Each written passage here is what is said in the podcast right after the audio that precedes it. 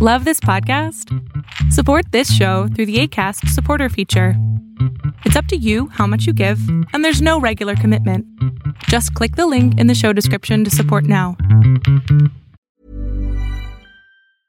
Hey, I'm Ryan Reynolds. Recently, I asked Mint Mobile's legal team if big wireless companies are allowed to raise prices due to inflation. They said yes. And then when I asked if raising prices technically violates those onerous two year contracts, they said, What the f are you talking about, you insane Hollywood ass? F- So to recap, we're cutting the price of Mint Unlimited from $30 a month to just $15 a month. Give it a try at mintmobile.com slash switch. $45 upfront for three months plus taxes and fees. Promo for new customers for limited time. Unlimited more than 40 gigabytes per month. Slows. Full terms at mintmobile.com. Hold up. What was that? Boring. No flavor. That was as bad as those leftovers you ate all week. Keke Palmer here, and it's time to say hello to something fresh and guilt-free. Hello Fresh. Jazz up dinner with pecan-crusted chicken or garlic butter shrimp scampi. Now that's music to my mouth. Hello Fresh. Let's get this dinner party started. Discover all the delicious possibilities at hellofresh.com.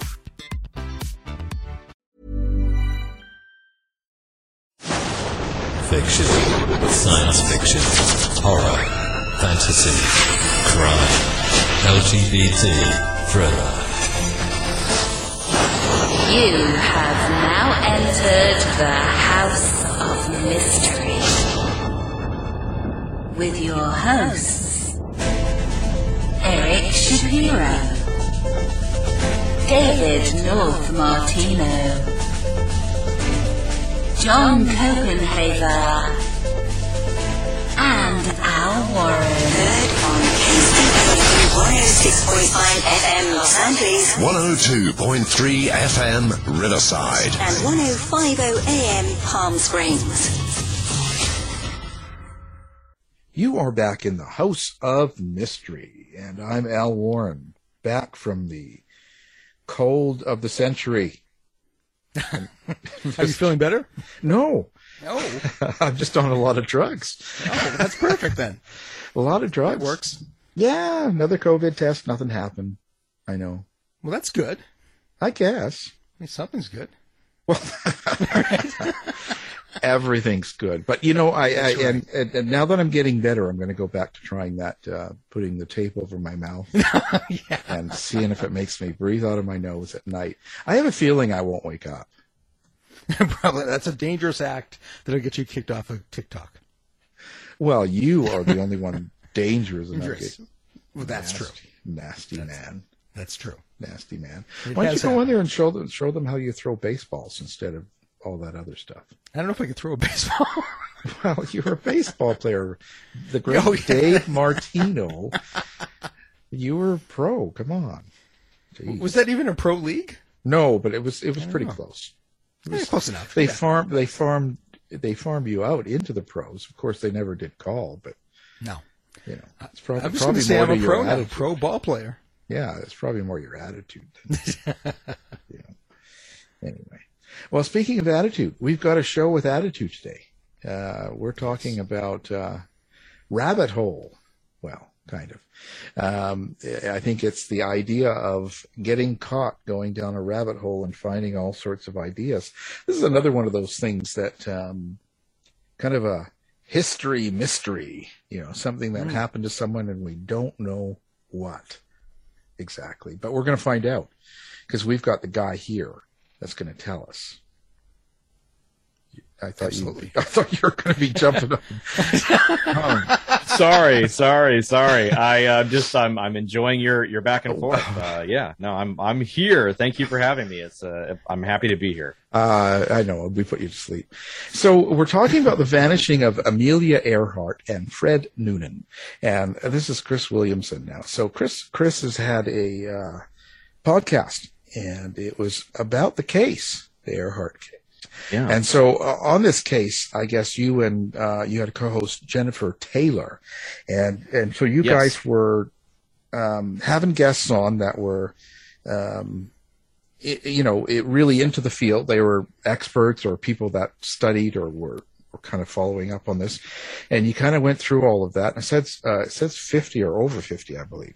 So yeah, almost fifty, right at fifty. well, there Yeah. you go. So, so when you had that, Um, did you at, at first were you um, were you trying to find the answer yourself, or were you just kind of interested in the case? Like, kind of what was your what was the uh, idea behind this podcast?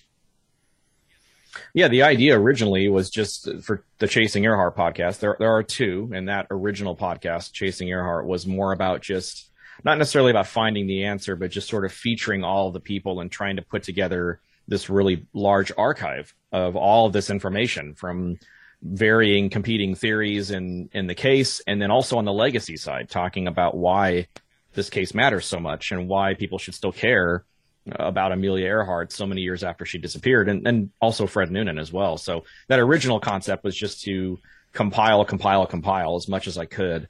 And when we did Vanish, it was sort of a, a sort of a highlight reel of that uh, compilation, but then also turning it on its head, and, and we're basically creating a trial by jury format to where we would put some of these theories on trial and some of the the experts and some of the evidence and all that jazz. And that's sort of what it what it turned into. And so those two shows have have basically worked together to hopefully to build out an archive that people can take their pick from and decide to do their own investigation. Guilty. Um, I have to I have to wonder about when you um, are putting this together. Um, anytime I've gone into a case or written a book or done anything that I was researching, um, yeah, you hear all sorts of stories from all sorts of people. Yeah. And even a lot of them might have connections and might have a real inside angle that nobody else has. So you kind of got to listen to them. But how do you decide what you're going to accept and put into the book?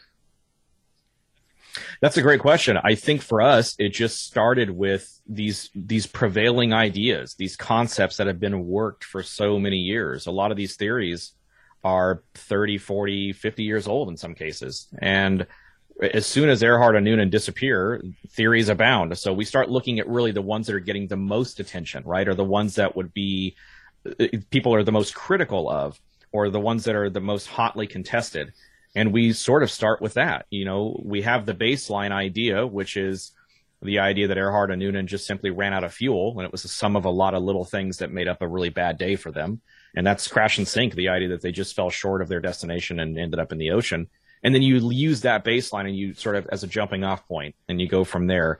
Well, the idea that she was a castaway on this island and lived out her days there and died alone, or the idea that she might have been captured by the Japanese and been in Japanese custody for a time uh, or the idea that maybe she turned around and went back, and there's actually a plane uh, that's sitting in 150 feet of water right now. That's that we could actually go investigate and try to rule out uh, a major theory there. So that that determination, as far as what we cover, really just has a lot to do with sort of what is uh, has been the, the most covered and uh, what can we expose to this new format and this new version of the show that we're doing. Wow. Um, so here we go. Uh, well, why do you think, first of all, that um, this matters? Oh, it's it's always a great question. It's it's always a different answer. I really, to be honest with you, I think Earhart was an icon. I think if you walk up to anybody uh, in this country and say, "Name me a, a female aviator," probably about ninety five percent of them are going to say Amelia Earhart. So Amelia Earhart is is this big name in aviation and in aerospace and in STEM, and was doing cutting edge things and she was at the height, the white hot height of her popularity when she disappeared. So imagine the most popular person on the face of the earth, which Earhart essentially was at the time, just vanishing off the face of the earth in modern times. You know, how would that be received? How would that how would we react to that? And I think the idea that little kids still write to her childhood home with the hopes of her writing back because that's sort of how kids are. I think that's uh, remarkable that in 2022, 85 years after they disappeared, and she'd be 125 now, she if she was alive. You know, I feel like that's still the, the case has a major staying power because it's the holy grail. If that plane were to be found anywhere, regardless of where it's found, it would be the biggest U.S. discovery maybe ever. So this case has got an, an, icon tied to it, two icons tied to it, if you count Fred Noonan, who was absolutely an icon when it came to Pan Am and celestial navigation. So I think it's who's at the center of it that makes it uh, worthy of, of further discussion and further investigation until we, you know, until we make a determination on whether or not uh, one of these theories is correct or something else entirely is correct. Yeah, I don't, I don't, I wouldn't compare it to modern day um, idol. Most popular person in the U.S. female Kim Kardashian. Um, Yeah. it's just like Yeah. would we care if she went Yeah. missing? Come on. yeah. But imagine if she did, right? Imagine if she just disappeared off the face of the earth, and for 80 years nobody found out what ha- nobody knew what happened. It's it's a it's a remarkable scenario. You know, you look at something like you know other cases like DB Cooper or someone like that of, of that magnitude, just to keep it in the aviation spectrum. Uh, you know, it's it's a case that we don't we don't know who DB Cooper was. He's got no beginning, he's got no ending until we find out who that person was. Amelia Earhart is well documented, one of the most famous faces ever. So yeah, imagine if somebody like uh, Kim Kardashian just disappeared with no explanation and with no and nobody Thank- knew. Her family didn't know. Nobody knew. you know, it's uh, it's pretty wild. It would be pretty wild. Yeah. So someone like that, you know, would be or like Richard Branson, right, Mm-hmm. or or Jeff Bezos or whoever you want to think of that is doing this cutting edge exploration. At the time, this was a cutting edge world flight. I mean, this was it was like going to space. I mean, think about it. I mean, around the world equatorially, uh, you know, at that time had never been breached. It had never been touched, and so she was exploring something that had never been done. And so, you know, it, there's a lot that goes into the disappearance leading up to the point where she loses contact and we never hear from her again officially, depending on who you talk Well, to. Well, yeah, she calls me all the time. right, right. I get those emails four or five Yeah, times a yeah. week. It Yeah, takes yeah, a while because yeah. she's on the dark side of the moon with. and- right, or in a multiverse or in another Yeah. area. She's on the moon with yeah, Hitler heard and all. JFK Jr. and they're just sort of, you know. Mhm. Yeah, she falls into that category for sure. Sometimes. Well, I yeah. think anytime, I think it's it's kind of an imagination of frustration, and there's also also a, a Yeah. thought that there's some some uh, undercover deep people that are really running the world, Illuminati or some sort of thing. Mm. So it's something to do with that. They had to get her out of the way Mhm. because you know whatever. You You're know, right. She was uh, Right. so let's talk about the basic flight. So uh, for the young young ones in the crowd, what was what was this flight? what was this about? Yeah, it was really a, a, a personal and, and professional thing that she was trying to accomplish. She had been stunt flying for a while, broken multiple records, flying across the Pacific, flying across the Atlantic, uh, altitude records. I mean, anything you could think of at that time, she had participated in and broken. And really, the, she was looking for something uh, to end her stunt flying career officially. And the only thing left on on the plate essentially was flying around the world, but equatorially. And she wanted to obviously do it bigger and better uh, than anybody else had done it before. Lindbergh had, uh, you know, set some records prior, but this was a, a female who was trying to do things that were sort of remarkable at the time.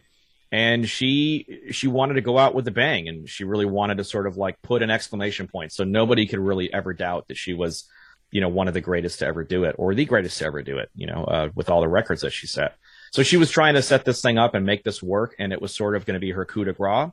When she came back, she was going to be on the lecture circuit. She was going to continue her relationship with Purdue, that Purdue University, that was only about a year and a half old at the time she disappeared, and it was a really uh, because Purdue was involved was really a scientific flight. She was taking air samples and water samples, and she was doing all these different things around the world. Uh, you know, depending on where you go, maybe some reconnaissance work, depending on what you believe. But she was doing a lot of stuff on this flight, and it was sort of like her her swan song, and that's really what she was doing. And she got uh, almost all the way there. That sort of adds to the tragedies. They were like really knocking on the door of finalizing uh, the route around the world when they disappeared, and her and Noonan uh, sort of went into history that day on July 2nd of 37. So it's it's a real sort of interesting way for her to go out, uh, just shy of her 39th birthday too. So right before all that, she disappears, and it just no one's been uh, successful in in any stretch of the imagination uh, at this point. 85 years later, everybody's struck out. Nobody's found her, and they're still looking. And there's multiple investigations going right now on that. So what, what, now you you've kind of got it down to uh, four major theories here.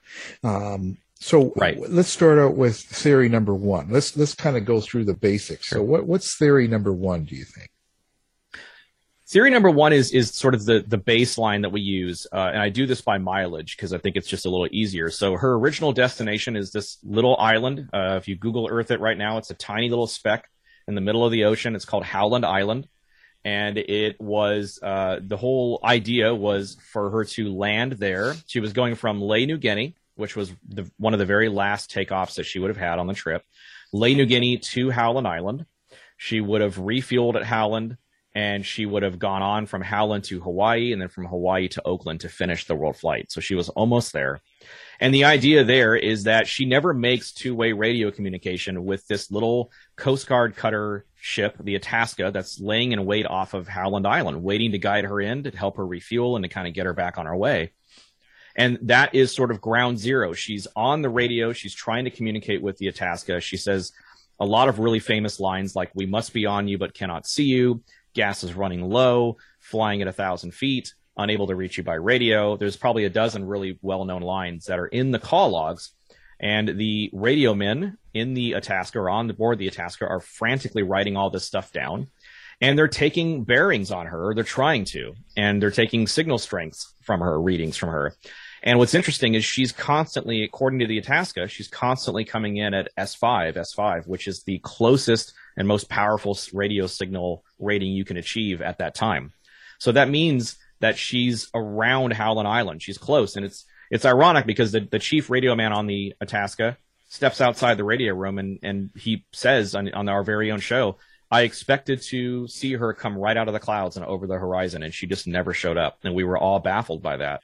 And that's sort of ground zero for theory one, crash and sink. The idea that she ended up in the ocean somewhere off the shores of Howland, about 100 miles ish, maybe, it could be in any direction. So you're searching an area ultimately roughly the size of Texas for a 39 and a half foot airplane, uh, 18,000 feet down below the surface of the water. So that's theory number one. And that's sort of the foundation of everything that we start to investigate in this case. And, and with this theory number one, is, is that the official theory? It is. It's the official U.S. government response. They searched for her in the middle of the Great Depression, spent millions of dollars she was really tight with Eleanor Roosevelt. She was really tight with FDR at the time. So she would have had the connections for them to sort of, you know, uh, launch a, a, search for her at the time. She was, again, like we talked about earlier, the most famous person the, on the planet at that time. So they're searching for her and they give up just a few days later because there's, there's, she's in that ocean. There's no way they could possibly uh, have floated that long or could stay afloat. Uh, she was trying to do something called a pancake landing, we think. Uh, and that was an explanation for her dropping to a thousand feet. Maybe she was trying to put the plane down on the water as gingerly as possible so that they would have the best chances to maybe float for a certain amount of time so they could maybe see a ship. We don't know, but we, we speculate that maybe that's what was going on. And uh, yeah, that's baseline. That's anybody anybody that you ask that's a representation of the U.S. government should be telling you that that is what officially happened to Earhart and right. Noonan. Uh, but we also know that there's a very big Earhart file in the National Archives, and there's also a big um, Earhart file that has been requested hundreds, thousands of times and never released. And so we don't know what's in that file. It could be a lot more juicy stuff, or it could be the most mundane, boring file ever you'll ever read. Wow. But for whatever reason, the U.S. government is choosing not to release those files, and uh, you have to kind of wonder why. And uh, that's sort of the baseline for all this this theory and all the speculation. But as soon as she goes down, uh, as I said, theories abound. So they just start popping up, and then we start getting into some some alternate explanations for what might have happened to Earhart and Noonan on that day. Yeah, a lot of those too. A lot of the um, government files are kept secret for a certain period of time for not always conspiratorial reasons too. There's there's sure. always other things yeah. sometimes that people have no idea about, and and I think it would be a surprise, and it would might be harmful somehow. Absolutely, so, I agree. So. Yeah, it could be could be something simple.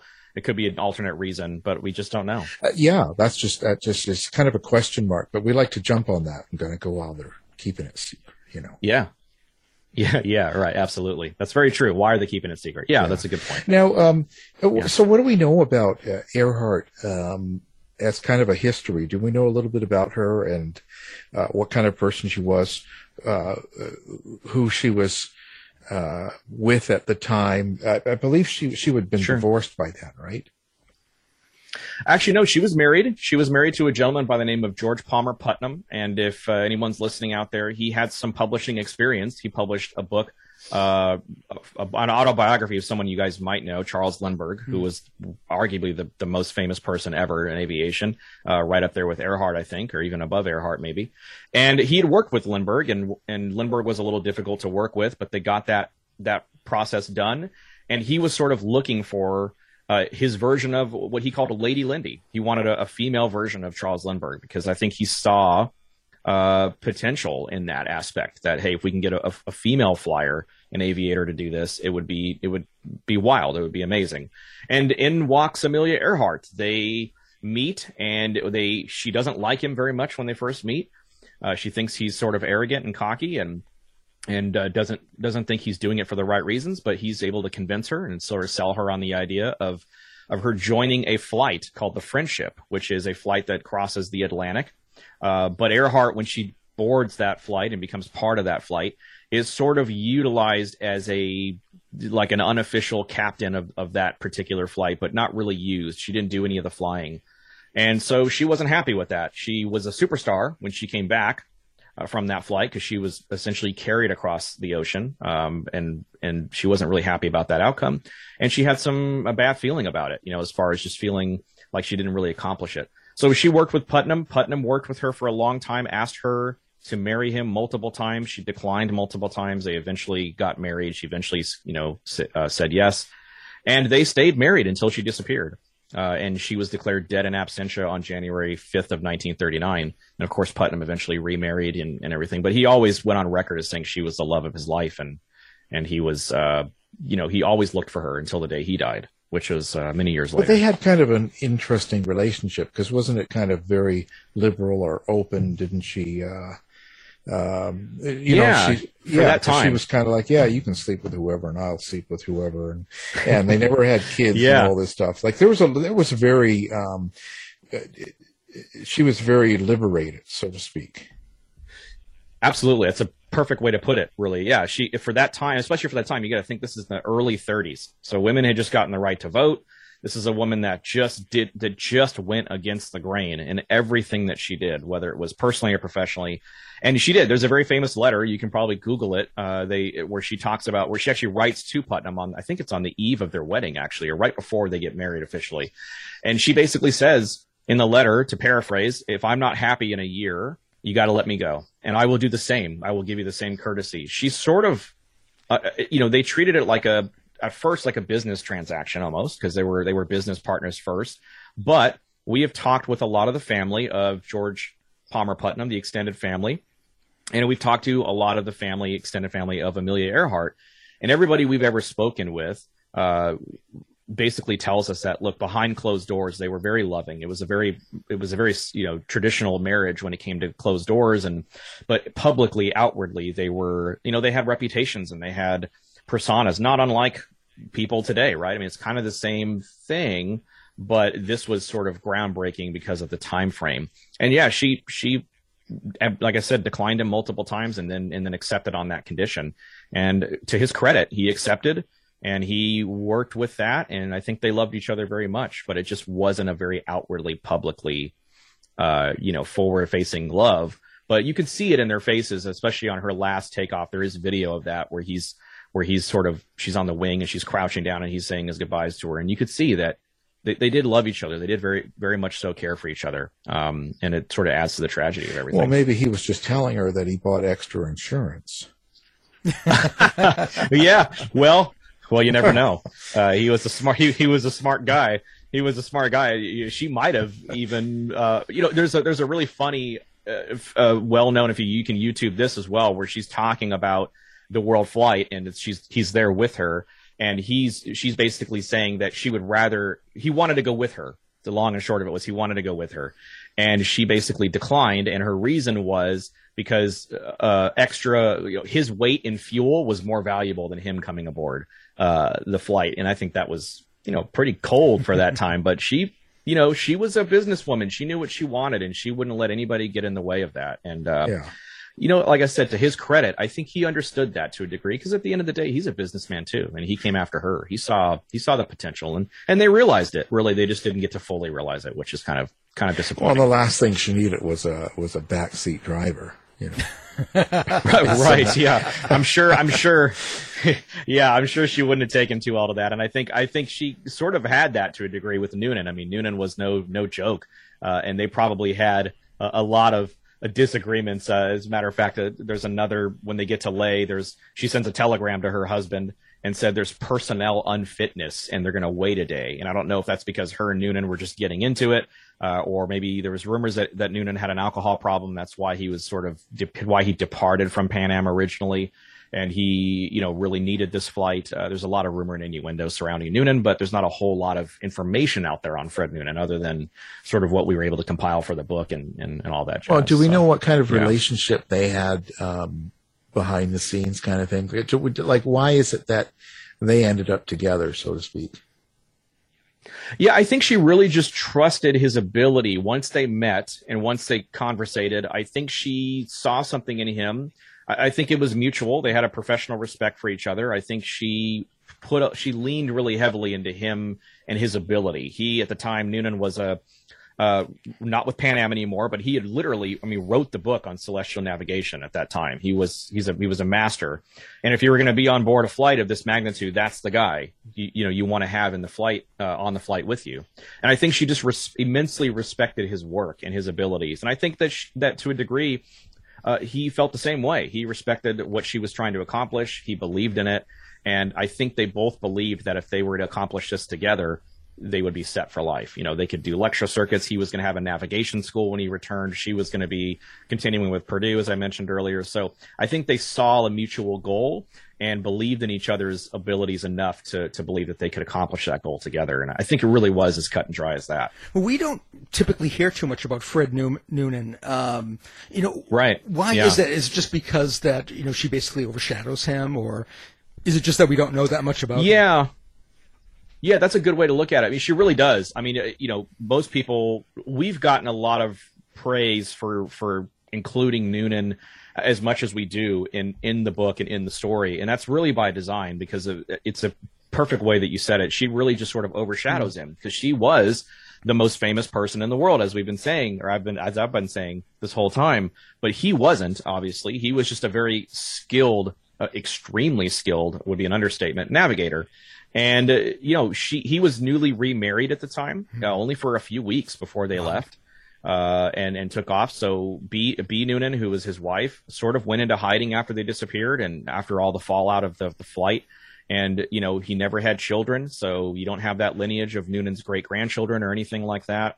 Uh, but you do have his professional work and his lineage when it comes to, uh, or his legacy rather. I'm sorry, that when it comes to his work and the Pan Am manuals and the, all the stuff that he wrote and did. And uh, yeah, he's just not as well known because uh, he wasn't as famous, but he was certainly he's certainly been at the forefront of the investigation on a couple of different theories. Actually, with that Jaluit Dock photo that happened several years ago, he was sort of the focus of that. So he he creeps up, and it, it's really important for us as biographers, really, in a sense, to to tell the story of Noonan as much as we are able to. And there's some really wonderful people in the book that help us do that. And and uh, yeah, we did, definitely don't want to forget about his sacrifice and what he did um, and where he was in his life when they disappeared. So, um, at this point, then, what would be theory number two? Theory number two puts him roughly 400 ish miles away from Howland Island. So I really like to harp on the idea that she does say gas is running low. We don't know what that means. If it's literally they're on E, they're like on their last reserve tank, or if they've got maybe, you know, a quarter of their fuel left. She never gets really specific. And of course, there's a lot of speculation on that. But the idea for the second theory is that they happen across a island that's about 400 miles away called Gardner Island at the time. It's now called Nikumaroro Island. And the idea is that there's enough of a coral atoll there on that island that they're able to successfully put the plane down, not crash it, but put it down enough to where they can actually uh, successfully send or attempt to send what are uh, called the post loss radio signals, essentially radio distress calls. When you go down in an island chain or something and you're trying to say, hey, this is where I'm at, coordinates, whatever you can basically get out. Um, and the idea is uh, that she was there for we don't know how long, could be days, weeks, months by herself before she succumbed to either dehydration or was, you know, there's coconut crabs on that island. It's a very hostile, hostile island. And uh, we don't know what happened to Noonan in that scenario. Noonan might have been fatally injured uh, on the, I guess, crash landing or on the landing itself, and maybe he never made it out of the plane. We know that those signals that they sent, uh, if you're believing that they're from them, lasted about five days. And what's really interesting about those signals is they happen to sort of uh, coincide with high tide and low tide, historical high tide and low tide on that island at that time. So in order for them to to send those signals, they would have to have enough fuel and get the engine running uh, so that they could actually use the radio and send out signals. And so the idea was that they were there for a time and she ended up as a castaway by herself. And she, there's evidence that there was a campsite there, that somebody was there on that island. But that's also a very highly trafficked island for that time. There was a coconut plantation there. There was a, uh, a famous wreckage called the SS Norwich City that ran aground there several years before Earhart and Noonan would have happened upon that island. And, and that's essentially, in a nutshell, Castaway. There were some bones that were found on that island um, in the 40s that were sort of reignited just a few years ago by Dr. Richard Jantz, who is who is in the book and talks about it in the book with us. And uh, the idea that those bones were originally thought to be belong to a Polynesian male. Well, Earhart was five seven, five eight. She was kind of tall for a woman of that time, and that was re-examined by Dr. Richard Jantz uh, just several years ago and determined that it's more likely that those bones belong to Amelia Earhart. There's that 99.99% number that Hey there, it's Michelle Norris. I'm host of a podcast called Your Mama's Kitchen. When I travel, I'm usually looking for a way to find a taste of home when I'm not at home. And one of the things I love to do when I am at home is entertain. And Airbnb allows me to do that. When I was in California recently, I rented a house that had a great kitchen. And when we were sitting around the table, we we're all thinking, we're in someone else's house. Someone could be in all of our homes as well. If you have a home, but you're not always at home, you have an Airbnb. Your home might be worth more than you think. Find out how much at airbnb.com/slash host. Ever catch yourself eating the same flavorless dinner three days in a row? Dreaming of something better? Well, HelloFresh is your guilt-free dream come true, baby. It's me, Keke Palmer. Let's wake up those taste buds with hot, juicy pecan-crusted chicken or garlic butter shrimp scampi. Mm. Hello Fresh. Stop dreaming of all the delicious possibilities and dig in at HelloFresh.com. Let's get this dinner party started. Hi, I'm Daniel, founder of Pretty Litter. Did you know cats tend to hide symptoms of sickness and pain? I learned this the hard way after losing my cat, Gingy. So I created Pretty Litter, a health monitoring litter that helps detect early signs of illness by changing colors, saving you money and potentially your cat's life. Pretty Litter is veterinarian developed, and it's the easiest way to keep tabs on your fur baby's health right at home. Go to prettylitter.com and use code ACAST for 20% off your first order and a free cat toy. Terms and conditions apply. See site for details. Hey, it's Ryan Reynolds, and I'm here with Keith, co star of my upcoming film, If, only in theaters, May 17th. Do you want to tell people the big news? All right, I'll do it. Sign up now and you'll get unlimited for $15 a month in six months of Paramount Plus Essential Plan on us. Mintmobile.com slash switch. Upfront payment of $45 equivalent to $15 per month. Unlimited over 40 gigabytes per month. Face lower speeds. Videos at 480p. Active Mint customers by 531.24 get six months of Paramount Plus Essential Plan. Auto renews after six months. Offer ends May 31st, 2024. Separate Paramount Plus registration required. Terms and conditions apply if rated PG. It gets thrown around this case ad nauseum and uh, they went with that number and they put that whole deal out and that's sort of uh, the the coup de grace for Castaway, among other things. They've got a lot of circumstantial evidence uh, on that island that says that somebody was there. But the, the question is, was it Earhart and Noonan or Earhart by herself maybe for a time? We don't know. What was, how did they determine, um, 99.9%, uh, uh, nauseous? yeah, that seems to be the question. They used a lot of, uh, so they don't have DNA or anything like that of Earhart's uh, when it comes to you know trying to compare for bone DNA or anything of that nature. So they use uh, some original imagery and actually from Earhart and actually took measurements based off of some of her original clothes and things that were actually on um, at Purdue and Purdue's collection there, uh, and then some other private collections that they had of things that Earhart wore that were actually owned by her. Uh, and they used that in conjunction with uh, measurements that they took off of images uh, historical images to determine basically the length of the different bones and all that, and try to determine well how close would this be to to Earhart, how close would this be to anybody else at that time, and that's how they sort of arrived at that number. It's a very truncated version of explaining it. Since there's a really like detailed paper about it um, that you can get online. That's that's free to to read and review, but. Yeah, that's essentially in a nutshell how they determined it. It, it might be Earhart or more likely is Earhart. Um, but you know, we don't know for sure, and that's Yeah. kind of the that's kind of the yeah, issue. that's kind of questionable at best. It's tough. It's tough. Uh, It's you have to look at the science behind it. You have to look at who's behind it. Uh, Dr. Richard Jantz is one of the foremost authorities on the face of the earth when it comes to forensic anthropology. So it's not just anybody that is making this claim, but you look at that. You you know you have a with his name comes a certain amount of respect and and of course uh, academically scientifically. And so that really carries a lot of weight when you're looking at something like this. But yeah it's tough to determine well is that case closed? No i mean no there's there's no way that it's case closed. There's there's so much question question marks in this so many question marks in this case. It's tough to determine uh, based off of just one piece of evidence. You'd have to get something earth shatteringly good uh, at this point, like the plane itself or DNA off of a crash site or something that would really bring it home and, and make uh, sort of the U.S. government acknowledge that something else, uh, one of these other theories might be, uh, you know, what, what happened or responsible for what happened to Noonan and Earhart.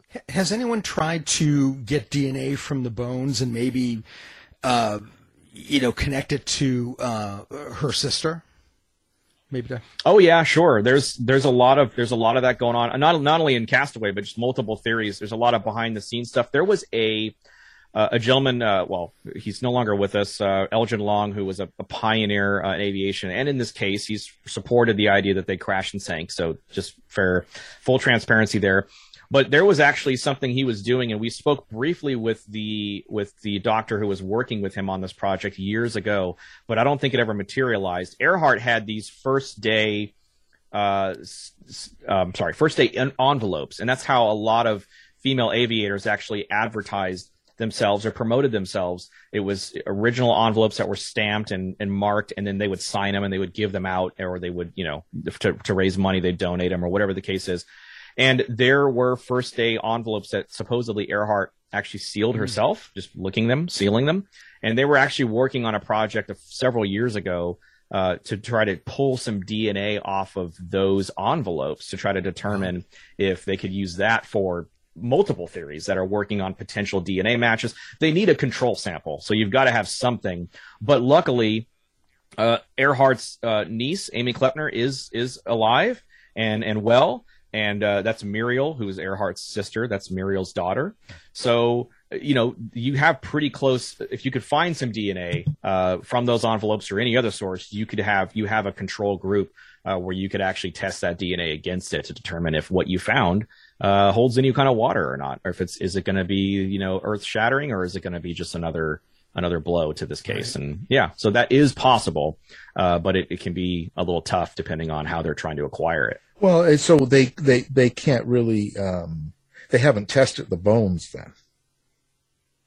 They well, they don't have the bones, and that's the problem. The original bones were found in the 40s, and they were lost. Uh, so so Jantz had to sort of use what he could, images of those bones, images of Earhart, and try to put that together to try to determine, you know. And this is it sounds a little wild, but this actually happens all the time, all the time in a lot of uh, historical murder trials and things of that nature. You have a case that's you know so many years old, and they they have to go about it uh, in an untraditional way to try to determine uh, make determination. But yeah, they don't have the bones. There's so many different uh, pieces of evidence in this case that are cross theory, right? Not just castaway. This is this is cross theory, uh, where there are tangible pieces of evidence that would be amazing to have now, or that are talked about, uh, but are just mysteriously gone. Uh, there's a lot of that in Japanese capture as well. Once we get to that, that's uh, that's the next theory. But there's a lot of physical evidence that just seems to fall through the cracks every time they get their hands on it or they think they got a lead on it, and it's uh, part of the frustration, I'm sure, for people that are investigating this case and are so close to it for so Yeah. long. Yeah. So who lost the bones? yeah, that's a that's a good question. They were they were sent out to uh, they, they were sent out to a gentleman by the name of uh, D.W. Hoodless, who was a, a doctor who was not. He felt he was he, he examined the bones preliminarily, but he wasn't. Didn't feel like he was qualified, uh, fully qualified to make the determination that they were asking at the time. And so they sent that out to another university, I believe it was in Australia, and they just, it, it just from there, we lost sort of chain of custody of those bones. And uh, we don't know uh, really what happened to them. They might very well still be around somewhere in some archive or some some office somewhere. Wait, I mean, who knows? Uh, I don't think they were disintegrated or anything of that nature. But there's a lot of these really juicy pieces of potential physical evidence that uh, we might come across that somebody might find in an archive somewhere one day. That's how it's going to be found. It's either going to be someone with really deep pockets if you're looking at an ocean search, someone that could give you 100 million or 150 million and just say go search for six months, uh, try to find her. Uh, you know, in the deep ocean, or it's going to be some redacted line in an archive or like in a previously released document or unreleased document, I should say, or something like that that's going to break the case wide open, or someone's going to find the bones or a bone from that collection, or it's going to be, you know, Robert Wallack's brief, briefcase from Japanese capture, which we'll get into in a moment, yeah. I'm sure. Uh, things like that. It's going to be Maybe it's like going to be someone's Halloween decorations. oh God, wouldn't that be? I can't. I can't even. That that gave. I I, I feel unclean. Well, believe me, you'll be so yeah. dirty at the end of this show. You're going to want yeah. to shower. Yeah. Yeah, well, yeah, yeah. you know, and, and not to be uh, real negative about the doctor and, and his idea that it's possible, but it's just that um, I think logically too. I mean, they must, or maybe they couldn't because they don't have the bones. But when they originally had them, didn't couldn't they tell if it was a Caucasian woman and uh, some of the basics about the the owner of the bones? So, yeah, uh, great. I mean, great question. I think, yeah, that you would think that they would be able to. I think that has a lot to do with what Hoodless sort of, you know, he, he made a preliminary determination that it was a uh, likely a Polynesian male with the bones. So they did sort of make that determination, but he, I think, thought enough of what he was looking at that, uh, and his ability maybe even, we'll never know. Uh, we do have his original report. You can read his notes and stuff like that in the report. And it seems kind of like he wasn't sure enough so you know you're you're maybe seventy percent of the way there, sixty percent of the way there, and you're just ah, you know it, it, this is what I think, but let's send it out for further testing to slam dunk this, you know, to make sure that this is right, or if I'm wrong, to correct me. And I think that's what he was probably doing. But when they transferred that, you know, the material, it, it just sort of somehow got quote unquote misplaced, or it got lost along the way, and now it's who knows where they're at. So yeah, he had a shot at maybe putting it to bed and determining. And I think he sort of halfway made that determination, but he wasn't he wasn't quite there yet, and I think that's why he sent yeah. out. Oh, Lindbergh stole the bones. They didn't want him. or Lindbergh, yeah. Blame it yeah. on him. Yeah, abs- absolutely. Yeah, he he never liked he never liked no, Amelia. she's too she's uh, too and, and, and he was too conservative. And and Howard Hughes never liked her either. And and uh, you know, there's some interesting stuff that we found on uh, you know, with Howard Hughes. You know, I, my my my favorite thing was to connect. I love to make connections. It's really fun, even if they're really tiny, uh, just to kind of. Eh, do these people ever interact? Do they ever? Do they know about each other? I'm sure they did, right? Because she was so famous. So was he. But yeah, Howard Hughes never liked her either, and, and made that pretty public actually in certain some letters and things that he had written to other people. Yeah. Like, look, I don't like that woman. Never have. Uh, but well, you know, yeah. Well, she was she was like a yeah. version of a feminist in a way, a liberal, and they they were both yeah, very conservatives, sure. and you know, and and sure. even uh, you know, Lin, Lin, he was even kind of on the Nazi team, so you know, they yeah would, they would not, yeah very they would be in different circles, very different people. Absolutely, yeah. To say that, to say yeah, the least, they're not right? going yeah. to the same parties. Yeah. Well, yeah, you know, I wouldn't. Right, think. right. Um, okay, so now Yeah. you're you're into the uh, Japanese uh, number three. Yeah. So that's number that takes us to theory number uh, number three. Yeah, Japanese capture. This is a huge theory. This is started by really popularized by a gentleman by the name of Fred Goerner, who in the 1960s gets a tip. Uh, he was a former, uh, actually former NBC man. Uh, he gets a tip. He's a newsman in San Francisco, and he is compelled enough by the tips that he gets and the stories he starts starts to hear out of the out of the Marshall Islands and Saipan of of Earhart and Noonan being there. And he goes over there and he starts interviewing, you know, everybody he can, sort of in the same vein that I did, but I just went all over instead of one theory. He kind of latches onto this and tries to determine if it's uh, holds water or not. He writes this really famous book called The Search for Amelia Earhart. It comes out. It's the only Earhart book ever. Uh, to be a national bestseller. It sits on there for six months. It's never been done since in an Earhart book. And he makes the, the pretty extraordinary claims in there based off of his interviews that Amelia Earhart and Fred Noonan were actually captured and, and in Japanese custody for a time. And this puts her 800 miles away. So if everybody's listening that's keeping track of baseline, and then you got 400 miles, now we're doubling it to 800 miles away. And in the Marshall Islands, she goes down. She's either shot down, she crashes. There's a lot of different theory to how, she gets there and gets into the, the lagoon and gets into custody. But she gets into custody, and the Japanese again, this sort of ventures every which way, every step you take. Uh, the Japanese either don't know who they have in custody; they they just keep they just keep referring to her as a woman flyer, or they'll they'll start calling her things. Uh, like they'll they'll call her Erharto or Amira or something like that, and it starts to spread like wildfire around the Marshall Islands and Saipan that her and Noonan are in custody there, and they're there for a time, and eventually that custody depending on who you talk to, starts out pretty decent actually, and then it gets really hostile. And we don't know why, whether they're invest, they're working with the U.S. and they're trying to work on repatriation or whatever the case is. She goes into uh, a pretty desperate situation. And depending on who you believe, she either she meets one of two fates. She either dies of dysentery in a jail cell in Garapan prison, which is actually still standing. The ruins are still standing, by the way. Uh, or she gets executed alongside uh, Noonan. Noonan meets a particularly nasty fate in that particular scenario. He gets beheaded, and they actually are in shallow, unmarked graves somewhere in Saipan in the Marshall Islands. Uh, also, their plane gets destroyed and basically blown to smithereens, and it's in, shattered into a jillion pieces and is buried in uh, under an airfield, Asalito Airfield.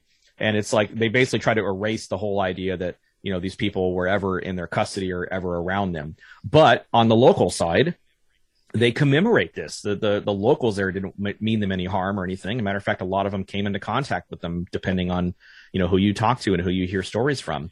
And they there's stamps. I mean, commemorating her landing there and her coming down. I mean, there's there's a monument that's going into Saipan. Uh, they're working on it right now uh, for that. You know, so they it's part of their history, uh, according to them and it's it's one of the biggest uh Kate or one of the biggest theories of all. It just it's it's so convoluted and it gets so conspiratorial in some different areas because you have to sort of believe that the U.S. government covered it up.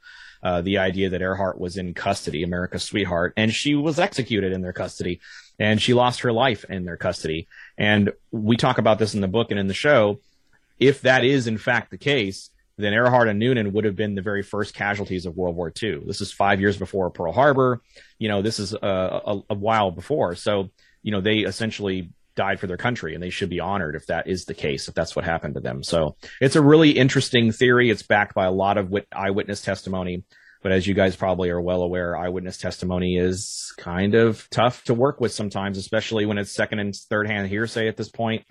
But a lot of people have gone over there and actually filmed people that were, you know, uh, to put them on record officially, kind of like we did with the podcast, and um, have their their testimony enshrined forever, so to speak. So, yeah, that's Japanese capture. The idea that she was there and died in their custody and never came back, and and that's kind of where we're at. Did they have enough fuel to reach the Japanese islands?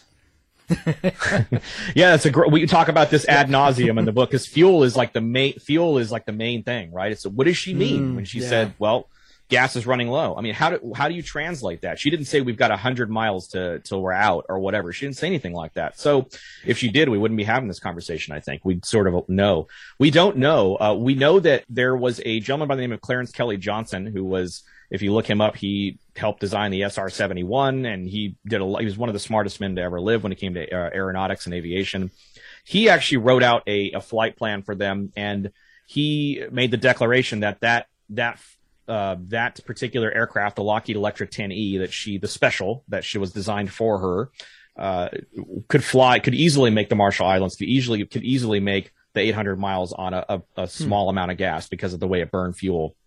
And so, yeah, there's people on every theory that say, because, you know, we, we bring that up, that same question. Well, you know, how did, how do you know she had enough fuel? Wouldn't she just crash in the ocean and, you know, out that way?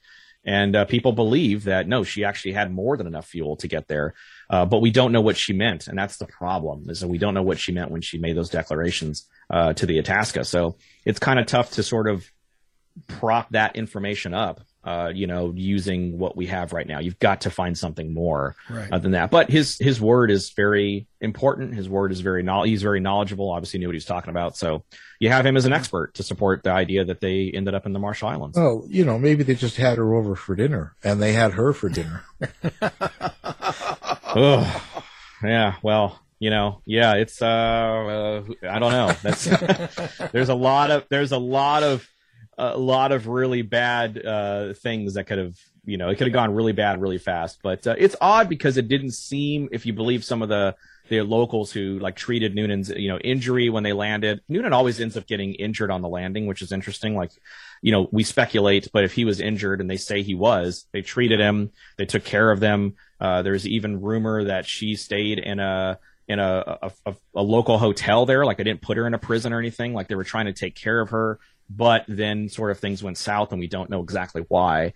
Uh, you know, what the reasoning would have been behind that. Maybe n- they were negotiating and those fell short. Uh, who knows? I mean, it's anybody's guess at that point, um, why that would have happened, but, um, just more questions than answers, which is why these cases are rabbit holes. You know, you, every time you kind of think you answer a question, there's new question, there's, uh, there's new questions, five more, six more, ten more.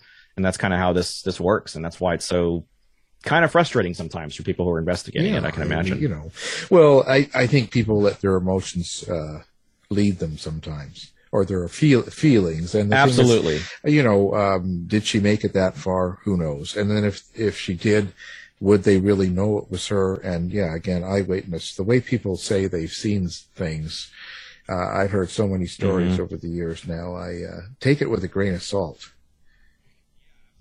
Yeah, absolutely. It's it's one of those things. I would Eyewitness testimony. We talk about that again. You know, in the book a lot. We talk about, especially when it comes to Japanese capture. That's what uh, you know my my co-host Jen does, and she brings on uh, Professor Christopher French, who's uh, you know does a lot of work in that area.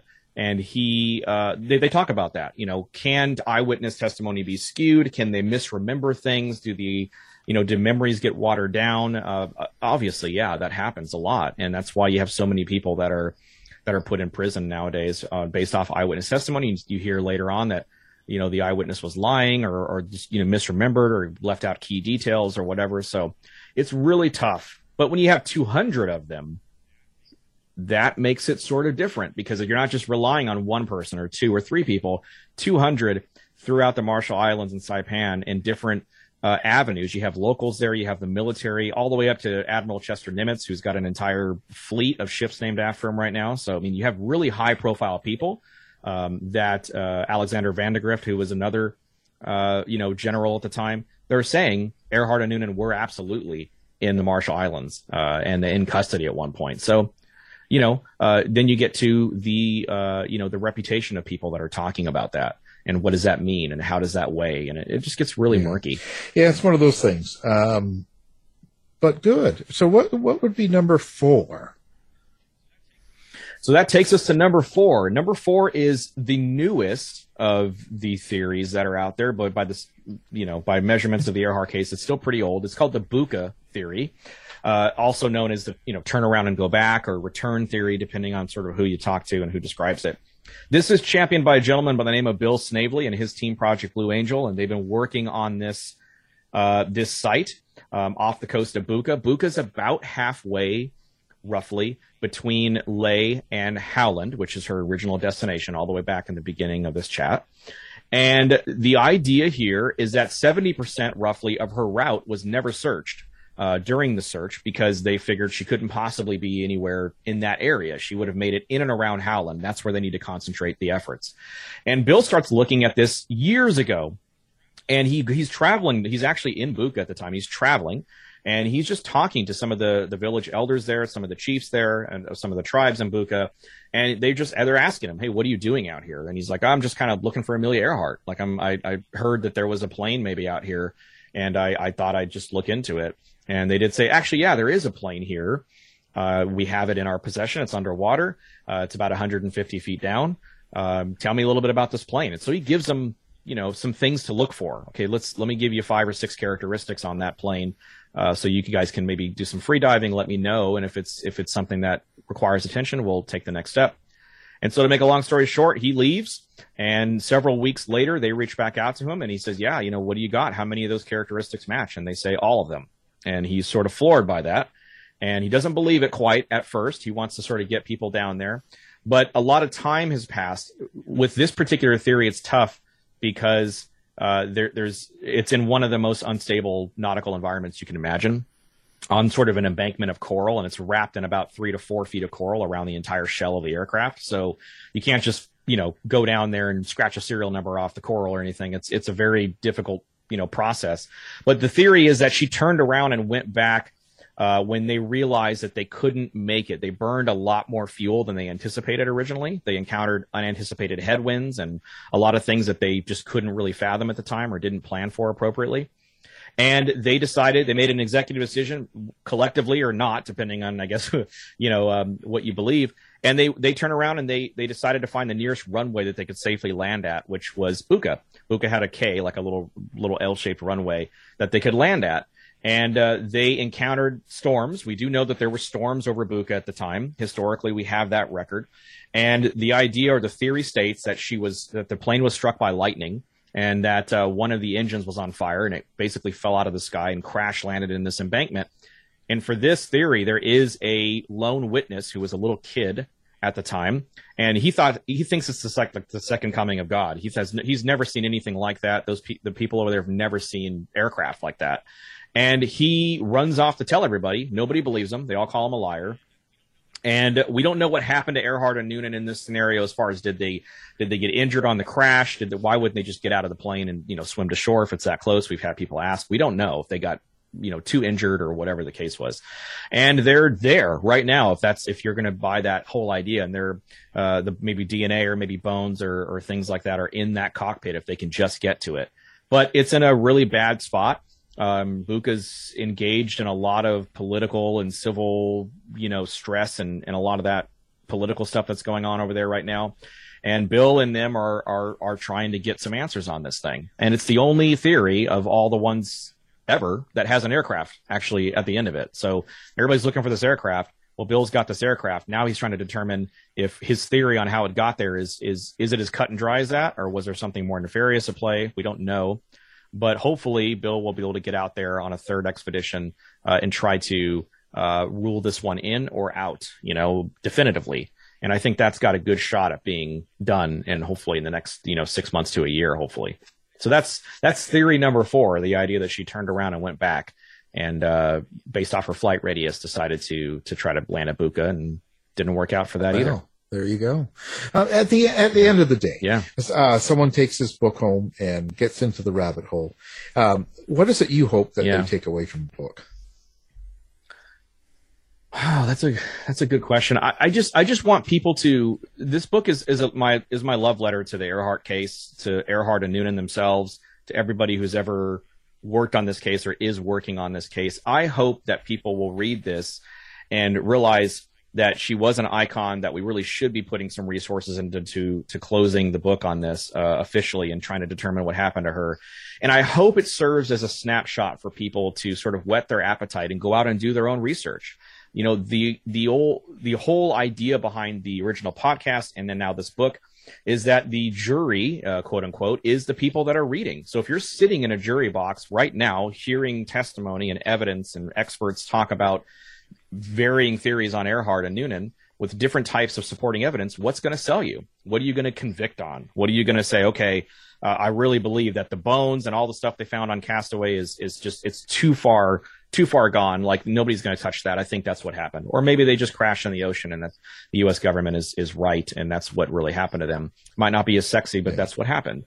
Uh, and uh, you know that's what I hope. I hope that this inspires people to go out and uh, drill down essentially on whatever you feel has the most the best chance of being uh, you know the explanation for what happened. And it's possible that a few of these folks have a puzzle piece that to put together to make uh, make up the the final story of what happened to Earhart on Noonan. I hope this book serves that purpose, and I hope it gets people out there because we need fresh eyes on this case. You need sort of this injection of new energy if you want anything on this case to change as far as the way it's investigated or the drama behind the scenes or you know however you want to look at it and I'm hoping that people will read this and and get inspired. Uh, and if you don't want to look at a theory, you know, there's plenty of other things you can look at, like her connection to Purdue or the 99s or, you know, the air derby that she was involved in that was such a groundbreaking air derby, the female air derby. Uh, you know, a lot of different areas in her life uh, that she uh, really held dear to herself. She really only did things that she really cared about. And uh, hopefully people will, will take this and, and drill down on what they, what they feel attracted to the most. And that'll inspire new investigations and that'll inspire new revelations. And, you know, that's what I've always wanted from the beginning. I wonder if she was carrying uh, uh, liquid marijuana on on the plane. then maybe they'd held her captive. This is this is you know, she's she's uh, in Yeah. Russia. Ah, yes, the liquid marijuana theory. I love that. We're going to add Yeah. that to part two. I, I've always said, you know, uh, you know, everybody always asks me directly, like point blank, what do you think happened? Hollow Earth. Hollow I think Earth, it's Hollow yeah. Earth. That's what happened. yeah, I always tell people, Hollow Earth, you fools. Like that's what it was. You know, so um, yeah, it's it's it's a crapshoot, man. At this point, it's it's a crapshoot, but it's it's a it's a hell of a lot of fun to investigate this case and it's it's really been a, a, a blessing and a privilege for me to to work with all the people that we you know we talked about this offline, but working with everybody and and spotlighting their work and allowing people to sort of discover it um, through our platform, you know, however small this platform is or large it could get. Uh, it's really uh, the best part of what I've what I've done, and I'm I'm just the only super theory that's no good is the one with the NBC reporter because they're never they never tell the truth. just, Just on, that. just yeah, just on Foundation. anybody. Scratch it right there. So he was a Yeah, reporter for. NBC. Done. Okay, that's out. Done. I mean, that's Yeah. got to be you got to right, be kidding. yeah. Big deal. Yeah, no NBC. brains Yeah, at all. NBC, no brains. anyway, that's enough. I'm getting Yeah. in trouble here. So, um, so uh, where do people send the hate mail to? Um, where how do people contact? Oh yeah, I'm happy to give you that. Uh, we get all Oh, kinds good. of it. I love it. Uh, I it's like white noise for me. It's like soothing. Uh, send me emails. Chris at vanishedshow.com. So the it's vanishedshow.com uh, is our, our website. We're also on Audio Boom for our provider. We're on every major podcast platform. The show uh, went beyond obviously Earhart. We covered Jack the Ripper, John Wilkes Booth, DB Cooper, Henry Avery. We're starting season three probably at the end of this year, and we'll cover Zodiac and we'll cover um, Amy Johnson and all these other really wonderful Jesse James and all these other wonderful cases. And um, you can go to into the rabbithole.net if you want to order a copy, uh, whether it's signed or not, and I can send you one. Uh, or you can get it on Amazon, Barnes and Noble, pretty much you know everywhere you can find books. And hopefully, fingers crossed, we'll get it into some indie uh, brick and mortar bookstores um, in the near future. So that's where you can get it. And we're working on a Kindle version as well uh, that will probably have some fun stuff included Yeah, in it too. Well. it's in my bathroom. oh well, that's the best place for it because uh, I can tell you what we spend the That's most time in the bathroom as men, so you'll you could probably read Yeah, that. well, no, and all all, all my favorite books are in the bathroom. So, Well, that's an honor. Thank you. I'm happy to be Best place to read. Yeah, Yeah. Well, yeah. Right. Best That's where I place, do all mine, you know? man. That's- I put them in everyone's bathroom. Yeah. That's what I do with my books. That's how I sell them. Yeah. Gift, yeah, Yeah. gift them to bathrooms all around. Yeah, I like, well, I like that. the idea. uh, book we're talking about is Rabbit Hole, and it's the vanishing of Amelia Earhart and Fred Noonan. And the author is Chris Williamson, and he added Fred, Fred Noonan because he has a crush on him. Absolutely, he's a handsome man. You know, he's uh, he's very stoic. You know, if you, uh, I uh, knew there was something guy. behind Yeah. this. What's not What's not to love? Well, you know, Thank you What's for being not to on the love? show. A pleasure. Thank Thanks, you, Chris. guys. You've been listening to the House of Mystery radio show. To find out more about our guests, hosts, or shows, go to www.houseofmystery.com. Show's over for now. Was it as good for you as it was for me? Well, good night. This has been a production of Something Weird Media. I'll be back.